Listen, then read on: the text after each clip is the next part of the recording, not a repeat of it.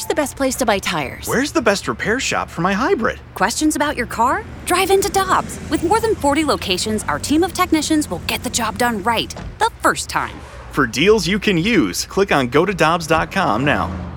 For over two decades, E&B Granite has been St. Louis's trusted name for kitchen, bathroom, and outdoor space renovations that are guaranteed to bring new life into your living spaces. Their skilled team will provide you with personalized customer service, fast turnaround times, and prices you won't find with big box stores. Support local and schedule free consultation at enbgranite.com or call them at 314-645-9300 or better yet, stop by the showroom and explore their massive inventory. Again, that's enbgranite.com. Hi, I'm Dan for Dobbs Tire and Auto Centers, here to share the easiest way to buy tires. Come to Dobbs. With the best tire brands and the biggest inventory, you'll get your tires the same day at the lowest price, guaranteed. Next time you need tires, get into Dobbs. We're uh, joined now by Jeremy Fowler. Jeremy, we were just talking about our favorite Friday cocktails, and uh, well, what, you might as well bring you in on this one. What's your favorite Friday cocktail?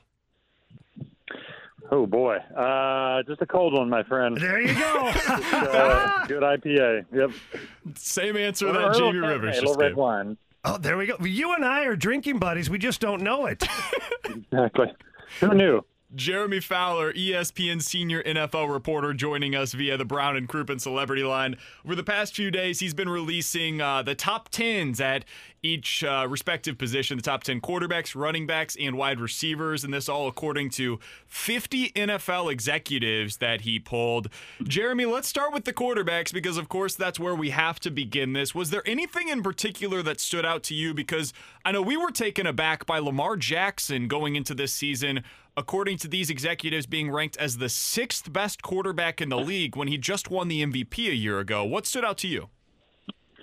Well, yeah, Lamar six is a big one. Aaron Rodgers at three, but I, yeah, I think that despite the monster numbers that Lamar put up, uh, NFL people recognize that if you're building a team, Aaron Rodgers, despite not a huge statistical year, is still uh, really behind Patrick Mahomes at number two as far as arm talent and throwing on the move. And so those are really the two of the most important things for a quarterback in today's NFL. You have to be mobile and you have to be able to throw on the run. He does that really well. And so, um, and plus, you know, they say Green Bay, first year Matt LaFleur's offense last year, no real targets outside of Davante Adams, who was hurt.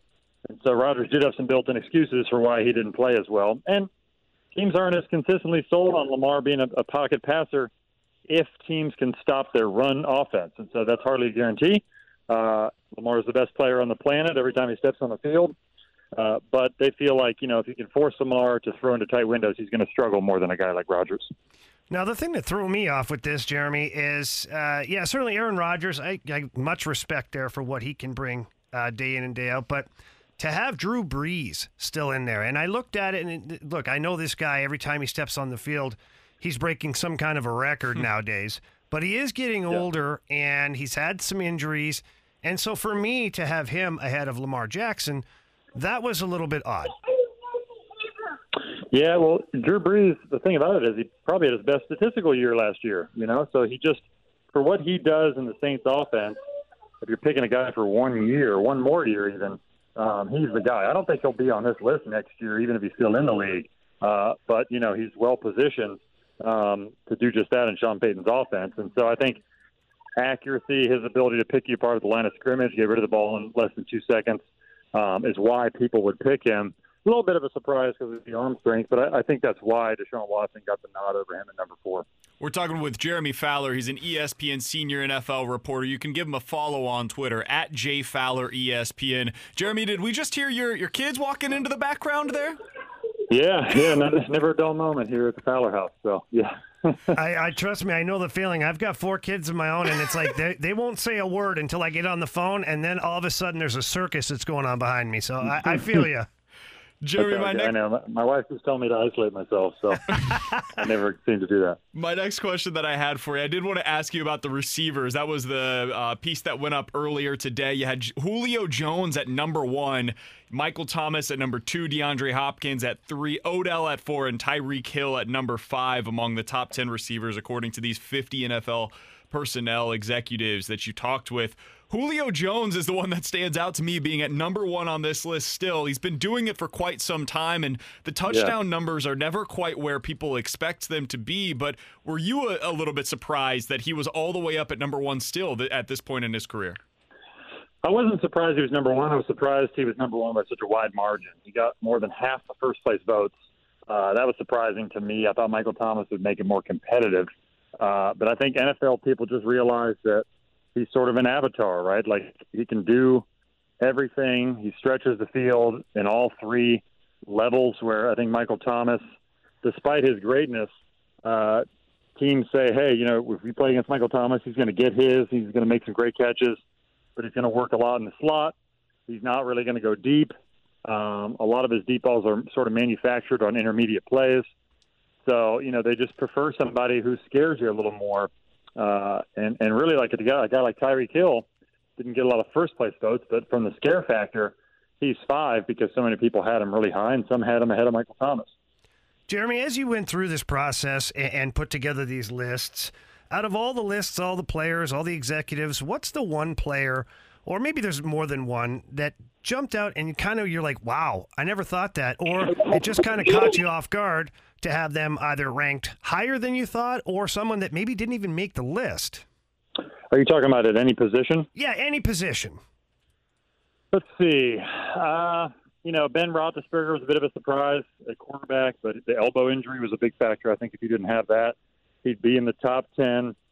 Uh, let's see. Let's see. The young guys at wide receiver, I thought maybe they would make more of a push. You know, Chris Godwin barely got in. Uh, Kenny Golladay didn't make it. You know, I think uh, receiver is such a you can put up big numbers early in your career, but to be like really master your craft, you have to be in the game for a little longer. That's just one of those positions. Um, you know, Saquon at number one at running back was surprising. That was stunning uh, to me, Jeremy. I couldn't believe that they had him o- over Christian McCaffrey. Well, it was it was. I'll put it this way. So, I had you know I had a lot of tiebreakers where I had to make and is he gone? And he's gone. Okay, we'll give Jeremy Fowler a call back here. I want to get his answer. This is the last thing that I wanted to ask him about was Christian McCaffrey versus Saquon Barkley. Because as we're kind of looking at this, Jamie, when I watched the games on Sunday, especially last season, Christian McCaffrey to me was very clearly the best running back in the NFL. But was he, or was he just the most fun to watch?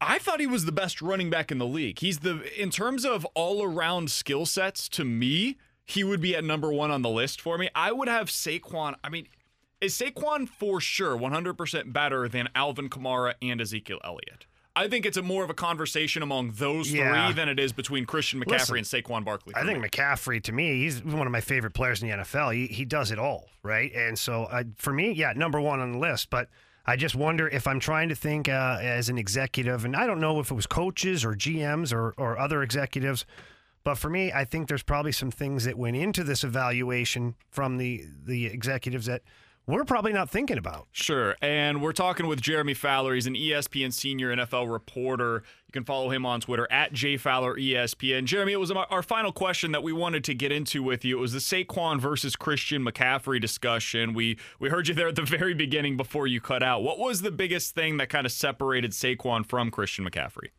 Right. It, well, the one thing I was adding about surprise is Aaron Jones, Green Bay. That was a surprise. The running back didn't make it he was tied with Le'Veon Bell, and I had to do a revote on those two, and, and Bell won.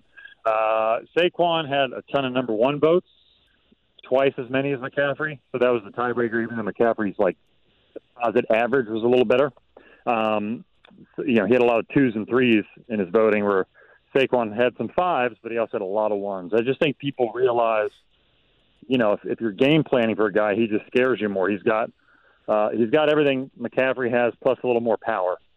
Uh, and I think that was the tiebreaker. You just haven't seen it yet because he plays in a terrible offense, and he was hurt last year, and there's a lot that goes into that. But he can flip the field at any time. Um, you know, so, some people voted, you know, strongly disagreed with that. They felt like McCaffrey might be the best player in football. You know, so uh, it could have gone either way, but that, that was sort of the tiebreaker. A lot of this is based on what you heard from the executives, Jeremy. The final thing that I want to get from you, if you had to guess on um, the quarterbacks who do you think will make the biggest jump from where they were this year on your list to where they're going to be going into next season on this list? uh, Kyler Murray. I think he'll be in the top ten, somewhere maybe even high. Uh, a lot of people I spoke to, some well-respected offensive people, were bringing him up on their own before he even got through the list, and they were putting him in their top ten. So he didn't get enough votes in this case, but uh, he is coming. You know, I think everybody realizes the way he can kind of slide in the pocket and throw different arm angles and his quick release, and he's had a good offense for him. He's tied with Cliff Kingsbury. They got DeAndre Hopkins now. Like I think everybody realizes that they're going to make this work. He's Jeremy Fowler. You can find his work on ESPN.com. You can watch him at times on Get Up in the mornings as well, as I have a lot this week. You can follow him on Twitter at JFowlerESPN. Jeremy, we always appreciate the time, man. Thanks so much for hopping on with us today. Hey, anytime, guys. Appreciate it. Absolutely. That's Jeremy Fowler joining us here on Ribs and BK on 101 ESPN.